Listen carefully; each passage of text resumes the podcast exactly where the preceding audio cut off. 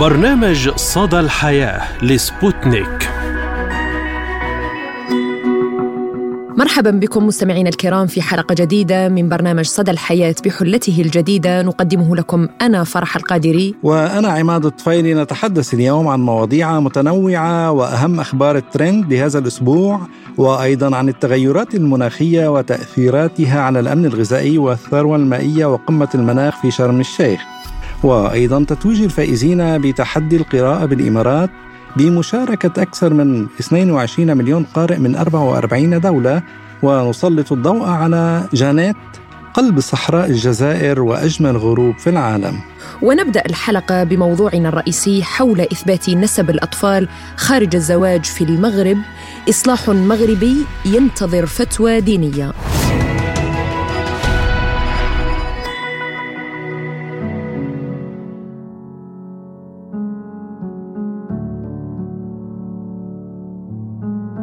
أبناء خارج الزواج في المجتمعات العربية يعتبرون أطفالا غير شرعيين ولا يحملون اسم آبائهم ما لم يثبت نسبهم ويتم الاعتراف بهم رسميا وشرعيا أمام القانون والدولة. نزوة عابرة أو علاقة مؤقتة تخلف الكثير من هؤلاء الأطفال، فيهم من يتم التخلص منهم عن طريق الإجهاض، وآخرون يتم رميهم في الشارع أو أمام أبواب المساجد والمراكز، فيعيشون دون لقب ويبقون بوصمة يحملونها طول حياتهم لغلطة ارتكبها اثنين في لحظة ما. الإنجاب خارج الزواج اختلفت عليه الكثير من المنظمات الحقوقية خاصة إذا تحدثنا عن هذا الموضوع في الدول العربية والإسلامية خاصة أمر غير مقبول بل هو محرم في الشريعة الإسلامية. ولكن الشريعة الإسلامية كما حرمت فعل الزنا أوجدت حلا للأطفال الذين ينجبون خارج إطار الزواج الشرعي. وبصريح الآية في القرآن الكريم وجب دعوتهم إلى آبائهم فأقل حق يمكن تقديمه لهذا الطفل الذي لا ذنب له هو لقب الأب والاعتراف به رسميا. وفي هذا الموضوع تتفق الشرائع السماوية على أن الأبناء هبة ربانية وأن الإنجاب يجب أن يكون ضمن الشرع والقانون حتى يحفظ حقهم المادي والمعنوي. في المغرب مثلا وفي الآونة الأخيرة تعالت الأصوات الحقوقية للمطالبة بإثبات نسب الأطفال خارج الزواج وإعطائهم حقوقهم وأولها نسب الأب.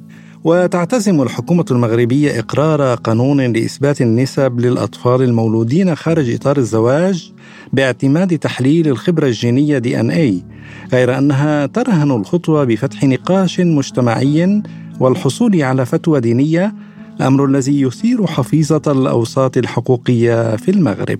لا بد لأن يكون للقانون المغربي رؤية ونظره بخصوص ما يتعلق بإثبات نسب الأطفال خارج الزواج أو كما يعتبرهم غير شرعيين. ولمناقشة هذا الموضوع أكثر ينضم إلينا عبر الهاتف من المغرب مدير مختبر الأبحاث القانونية وتحليل السياسات بجامعة القاضي عياض والأستاذ في القانون العام الدكتور محمد الغالي. أهلا وسهلا بك وشكرا لك على تلبية الدعوة.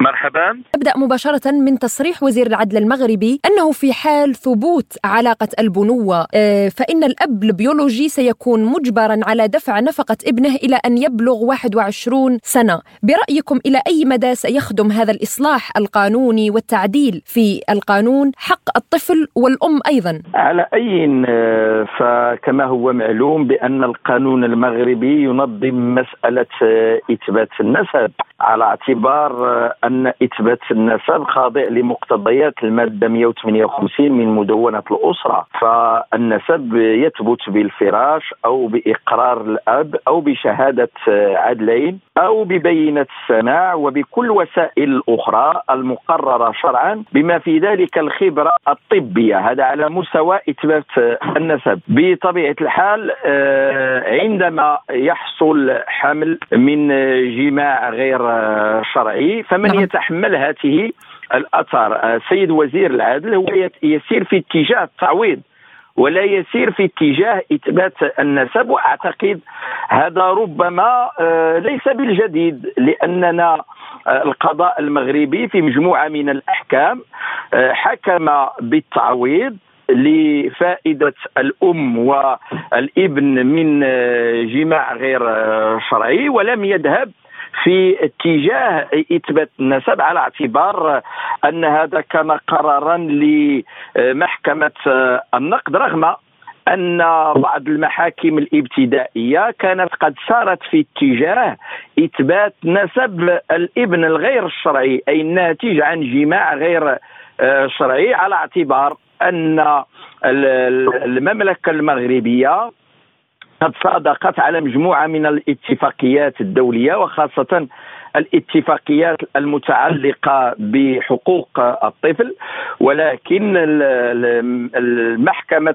النقد المجلس الأعلى سار في اتجاه آخر وأخذ آه، بما نسميه آه، مسألة الغنم آه، الغرم بالغنم وبمعنى أن الزوج الذي يخطئ. عندما يزني وينتج عن ذلك ازدياد مولود وبالتالي وجب عليه التعويض وتحمل تبعات فعله. هذا كما قلت حتى ما ذهب ما ذهبت إليه محكمة الاستئناف في بطنجة باعتمادها هذه القاعدة قاعدة الغرم بالغنم التي تسير في اتجاه التعويض. ولم يسر القضاء المغربي هنا من خلال محكمة الاستئناف أو من خلال محكمة النقد على ما سارت عليه المحكمة الابتدائية أي محكمة الدرجة الأولى من خلال التشبث بمقتضيات القانون الدولي لأن الدستور المغربي واضح في هذا الباب. الدستور المغربي بطبيعة الحال يرجح الاتفاقيات الدولية أو القانون الدولي على القانون الوطني ولكن لابد من احترام مسطرة معينة في هذا الباب وهذه المسطرة تتعلق بضرورة عدم تعارض هذه الاتفاقيات الدولية مع الدستور المغربي بمعنى نعم. إذا ما كان هناك تعارضا بين هذه الاتفاقيات الدولية والدستور المغربي فلا بد من تعديل الدستور المغربي حتى لا يكون هناك تعارض ويكون هناك آه، تطابق وهنا لا بد من التذكير بمقتضيات الفصل 32 من الدستور المغربي التي تؤكد على أن الأسرة القائمة على علاقة الزواج الشرعي هي الخلية الأساسية للمجتمع هي الخلية الأساسية للمجتمع وعندما نتحدث عن المجتمع بطبيعة الحال نتحدث عن أمور آه، مضبوطة وتسير في الاتجاه الذي يثبت النسب من خلال الزواج الشرعي بمعنى أن التوجه العام اليوم في الدولة المغربية هو توجه إثبات النسب بالنسبة للابن الشرعي أي الناتج عن علاقة شرعية بمعنى زواج وليس زنا. وإذا ما حدث أمور تتعلق بازدياد أبناء نتيجة حمل غير شرعي فإن التوجه هو التعويض في إطار ما يسمى بقاعدة الغرم بالغنم وأعتقد بأن السيد وزير العدل هذا هو الاتجاه الذي صار فيه بمعنى أنه بدل أن نترك التعويض جزافيا وربما بعض الأحيان لمزاج القضاة داخل المحاكم ربما هذا قد يحكم بقدر معين والآخر بقدر معين. فإن السيد وزير العدل يحاول أن يؤطر المسألة من الناحية القانونية حتى تكون هناك الأمور آه، واضحة وتكون هناك عدالة فيما يتعلق بالتعامل مع هذا النوع من الوضعيات. نعم يعني قبل فترة أيضا كانت هناك مطالبات بإلغاء تجريم العلاقات خارج الزواج. يعني برأيكم هل هذا يصب في مصلحة المجتمع والطفل؟ الذي ممكن أن يولد خارج إطار الزواج أو أنه يدخل ضمن الحرية الشخصية والاختيار الفردي لطريقة العيش؟ نعم أعتقد بأن هناك اليوم نقاش كبير حول ما يسمى بالحريات الفردية والحريات الشخصية. ولكن الإشكال المطروح اليوم وهو كيف نوفق مع ما يسمى بالنظام العام. هذا النظام العام الذي يتشكل من التقاليد ومن العادات ومن الأعراف ومن القيم التي يؤمن بها المجتمع ومن بين هذه القيم هناك القيم المستلهمة من الدين آه، الإسلامي. لذلك فأعتقد عدم تجريم هذا النوع من العلاقات الغير آه، الشرعية والسير في هذا المنحى أعتقد لا زال يحتاج إلى نوع من التحضير الاجتماعي لأن المجتمع مهما تحدثنا لا زال محافظا أكيد اليوم نعيش جيل جديد جيل آه، أصبح ارتباطا أكثر ارتباطا بالعلاقات الغير الشرعية نعم. والدليل ان حتى نسبه الزواج آه، تقلصت بشكل كبير ويمكن أن نقول بأن هناك عزوفا والى غير ذلك من الأمور. ولكن أنا أقول بأن هذه الأمور ليست سهلة. أكيد بأن المجلس الوطني لحقوق الإنسان فهو يحاول أن يسير في الاتجاه الذي يعزز الحريات الفردية والشخصيه ولكن لابد وأن نطرح المسألة المتعلقة بالنظام العام هذا النظام العام الذي آه، يعتبر مسألة زئبقيه وليست سهلة التحكم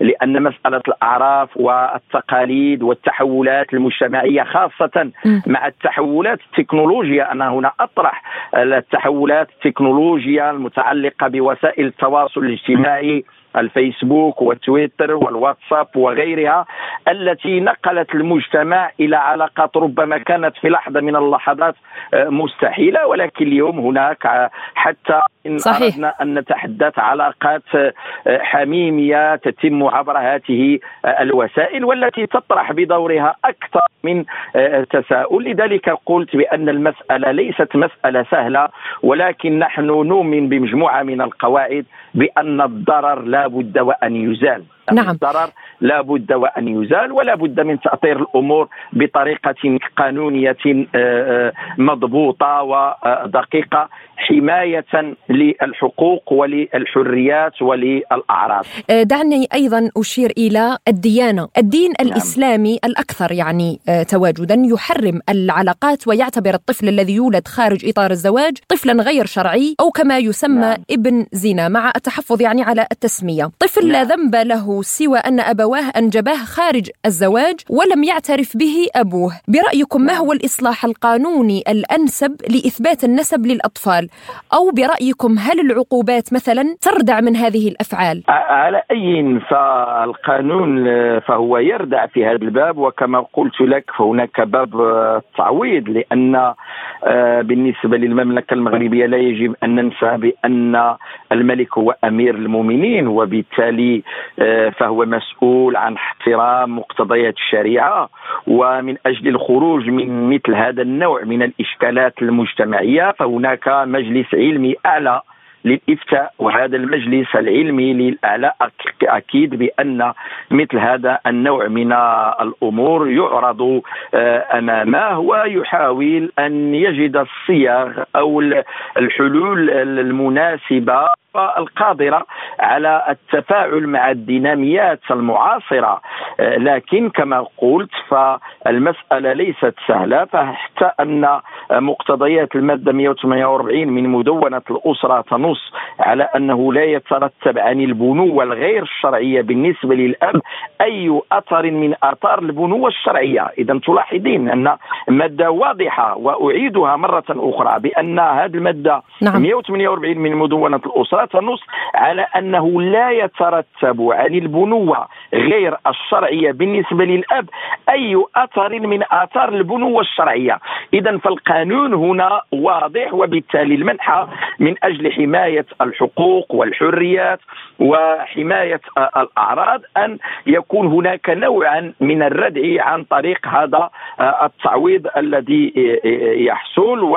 وبالتالي كل زوج أخطأ وزن ونتج عن ذلك ازدياد مولود فوجب عليه التعويض وتحمل تبعات فعله. هذا بطبيعة الحال حسب حتى اتجاه الممارسة القضائية. لكن أنا أقول بأن كل شيء يطرح وكل شيء يناقش خاصة بعد الخطاب الأخير للملك محمد السادس بمناسبة افتتاح الدورة التشريعية. كان خطاب إلى ممثلي الأمة بالبرلمان وأشار إلى أن الأسرة المغربية اليوم فهي تحتاج إلى مجموعة من الإصلاحات الأساسية والمهمة نعم. التي تواكب التحولات والتطورات المعاصرة شكرا لك الأستاذ في القانون العام في جامعة القاضي عياض ومدير مختبر الأبحاث القانونية وتحليل سياسات الدكتور محمد الغالي كنت معنا من المغرب مرحبا نواصل مستمعينا الكرام معكم حلقة اليوم بأهم الأخبار التي كانت تريندينج لهذا الأسبوع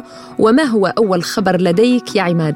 نعم فرح من شرم الشيخ. أين تم تنظيم قمة المناخ العالمية كوب 27 بحضور دولي لمختلف الرؤساء حول العالم حيث يوجد أكثر من 120 من قادة الدول ويشارك نحو 30 ألف شخص في المؤتمر الذي سيستمر لأسبوعين. يعني آه، زميل عماد ممكن الكثير يتساءل ما هي هذه قمة المناخ العالمية؟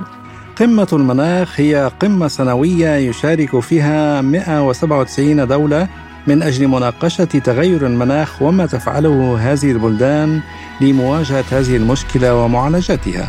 هذه المرة يعني مصر هي التي استضافت هذه القمة المناخية العالمية وما يعيشه العالم من تغيرات في جميع القطاعات والأصعدة آه، عنونت المؤتمر بلحظة فارقة وللتعامل يعني مع قضية التغير المناخي. وأعلن رئيس الإمارات العربية المتحدة الشيخ محمد بن زايد آل نهيان عن استضافة بلاده النسخة المقبلة من مؤتمر التغير المناخي كوب 28 والتي ستعقد في العام المقبل عام 2023 نعم فرح وبالحديث عن هذا المؤتمر لابد أن نتوقف عند مشاركة المملكة العربية السعودية وإطلاق ولي العهد السعودي الأمير محمد بن سلمان.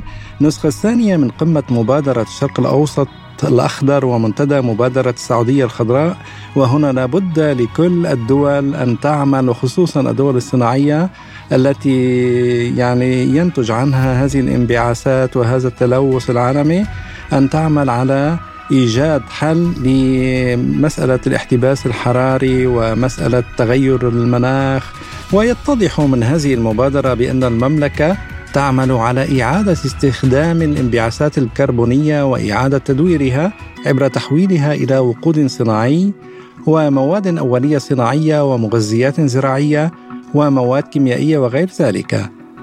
وتشارك المملكة خبرتها في مجال الاقتصاد الدائري للكربون من خلال مبادرة الشرق الأوسط الأخضر.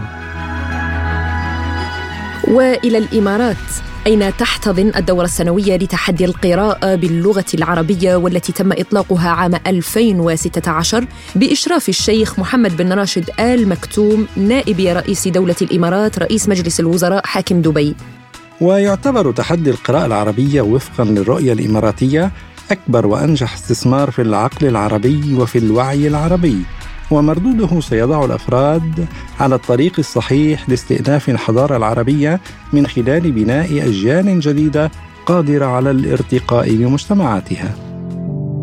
يعلمنا التاريخ أن صعود الحضارات وازدهار الأمم والشعوب يرتبط بالمعرفة. القراءة هي غذاء للروح وللعقل.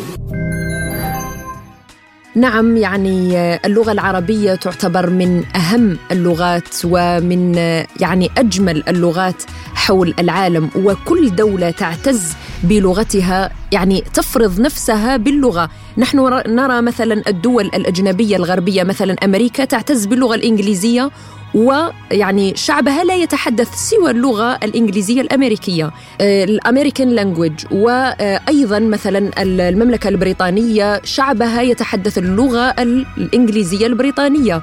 ونجد الشعوب التي تتحدث الكثير من اللغات آه، شعوب كانت مستعمرة في السابق. يعني آه، هذا أمر مفروغ منه. ولذلك وجب على كل الدول العربية أن تضع اللغة العربية في المقام الأول وفي المرتبة الأولى لأنها من أغنى اللغات في العالم. نعم فرح. وهناك يعني أيضا في روسيا هناك اهتمام كبير باللغة العربية. وأنا يعني أعطي دروس في اللغة العربية في إحدى جامعات موسكو.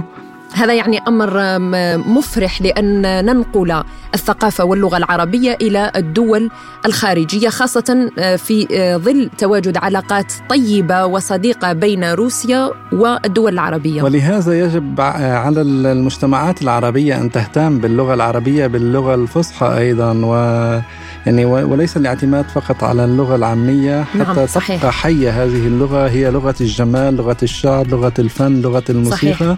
كما يعني دائما أردد لطلابي في الجامعة آه، نعم والحديث أيضا عن هذا التحدي تحدي القراءة العربي يعني كان بادرة جدا رائعة من الإمارات أن آه، ترسخ الثقافة العربية واللغة العربية. آه، حيث يعني يتوج البطل في هذا التحدي والذي يعتبر الدورة السادسة على جائزة قيمة جدا لمواصلة توسيع مداركه ومتابعة تحصيله العلمي والمعرفي بكل السبل الممكنة للتطوير من ذاته والارتقاء بقدراته ومشاركة خبراته مع أقرانه يعني معظم المشاركين لديهم لغة عربية فصيحة حتى منذ الصغر هم يعني بعمر صغير جدا. نعم. ويقدم تحدي القراءة العربية جائزة مليون درهم للمدرسة المتميزة. و500 ألف درهم لبطل التحدي و300 ألف درهم للفائز بلقب المشرف المتميز و100 ألف للفائز بلقب بطل جاليات. كان هناك بعض الصعوبات ولكني وجدت دعم كبير من أقربائي وأصدقائي وأشخاص يثقون بي وبقدرتي على إنهاء هذه التجربة حتى النهاية. أنا شام بطلة سوريا. أسعى أن أكون بطلة الموسم السادس في تحدي القراءة العربي. استمعنا إلى صوت إحدى المشاركات في هذه الدورة لتحدي القراءة باللغة العربية وهي الطفلة السورية من حلب شام بكور.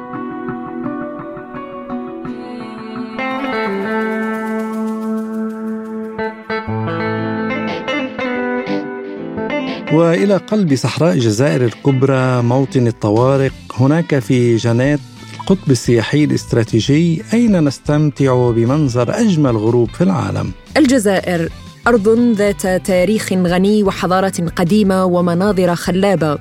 ومدينة جانات هي واحة تبعد ب 2300 كيلومتر عن العاصمة الجزائر وتبعد عن الحدود مع ليبيا ب 100 كيلومتر و200 كيلومتر عن النيجر وتعد جانات عاصمة التصيلي وتضم 14655 نسمة. ويعود أصل كلمة جنات إلى اللهجة الأمازيغية الطريقية والتي تعني حط الرحال. حيث أنه في القديم تاه قطيع من الإبل عن صاحبه بينما كان يرعاه قرب وادي جنات الحلي. وفي محاولة بحثه التقى بجمع من البدو الرحل فسألهم إن شاهدوا إبله فأجاب أحدهم اذهب إلى الوادي فستجدها جنات أي باركة هناك. هذه الواحة مأهولة بالطوارق أو توارق. الذين يتكلمون باللغة الأمازيغية التارجية. عاش الطوارق حياة بداوة عريقة في الصحراء الكبرى منذ آلاف السنين ولا يزال بعضهم إلى اليوم متمسك بنمط العيش هذا. عرف الطوارق بتسميات عديدة في مراحل تاريخية متلاحقة ففي عصور ما قبل التاريخ عرفوا بالجرمنتيين وفي أوائل العصر الإسلامي عرفوا بالمنثمين ثم المرابطين وأخيرا في العصر الحديث عرفوا بالطوارق.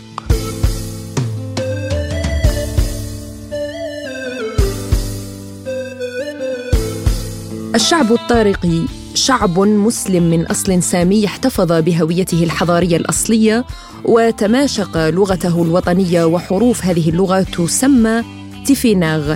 تجعل منه أحد الشعوب الأفريقية النادرة التي تمتلك أبجدية نظيفة يرجع وجودها إلى ثلاثة آلاف سنة قبل ميلاد السيد المسيح عليه السلام كما تشهد على ذلك الكتابات والنقوش التي تمثل الصحراء وأفريقيا الشمالية. ولنتعرف أكثر عن جمال وروعة هذه المدينة الصحراوية الساحرة نتابع في هذا التقرير مع الأستاذ الجزائري من الصحراء الكبرى كريم صوفي.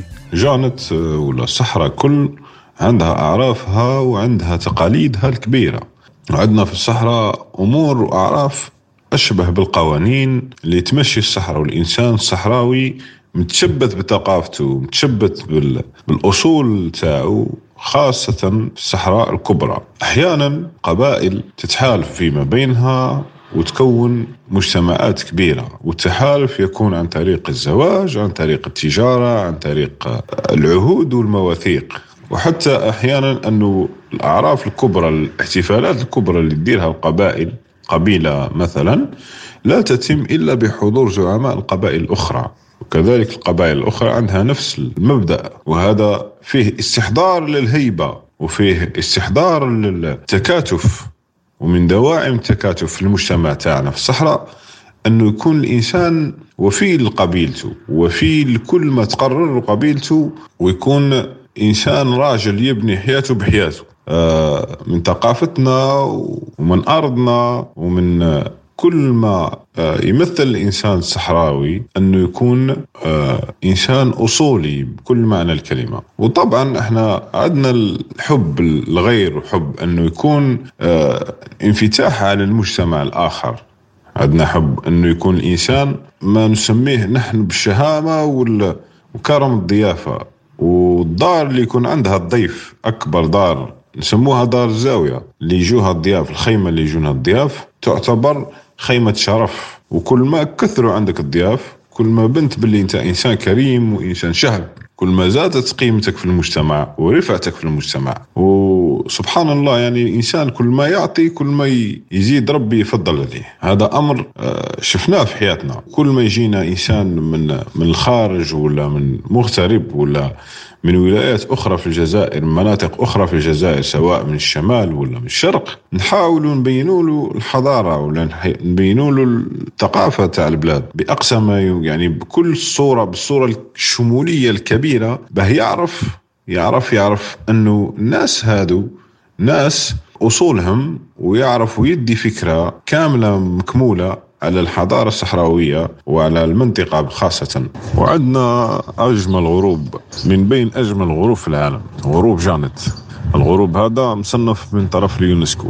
آه كلها وتصل لناجر شيء آخر عالم آخر لأنها قرية بنيت فيما قبل تاريخ وبقات كمعلم أثري. كاين الاحتفالات التقليديه اللي تعطي طابع للموروث الحضاري جانث. وكل زائر منطقه جانث أحيانا نحس أنه يكتشف نفسه حين التامل في الصحراء والتامل في جماليات المناظر الخلابة عند جانت ثروة وجوهرة في قلب الصحراء. التبرع بالدم وفوائده على الجسم. ماذا يحدث للجسم إذا تبرعت بالدم؟ كلنا نتساءل عن الفائدة من هذه العملية ولماذا يتم إجراء الكثير من الحملات التوعوية بضرورة التبرع بالدم. ويعتبر اولا التبرع بالدم مساعدة للغير من المرضى الذين هم بحاجة للدم وبذلك تكون قد شاركت بإنقاذ أرواح بحاجة لنفس زمرة دمك. الطبيب المختص والدكتور سامح جيج يقول عن نصائح ما بعد التبرع بالدم وفوائد التبرع لصدى الحياة.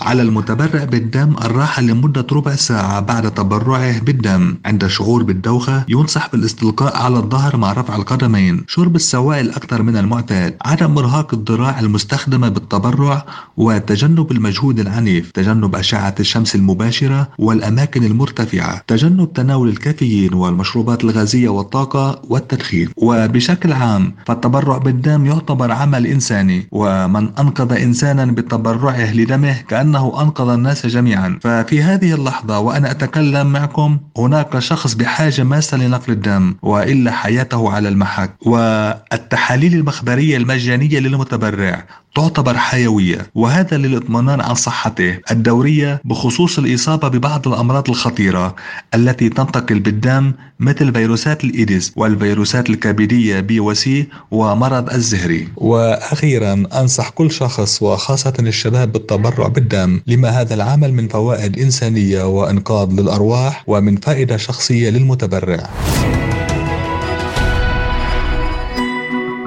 وبملف يعني التبرع بالدم والتوعية الصحية بأهمية هذا الأمر للكثير من الأشخاص. نصل وإياكم مستمعينا الكرام إلى ختام حلقة اليوم من برنامج صدى الحياة.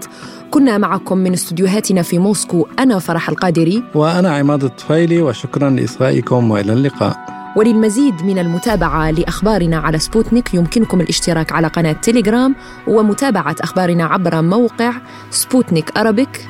dot ae.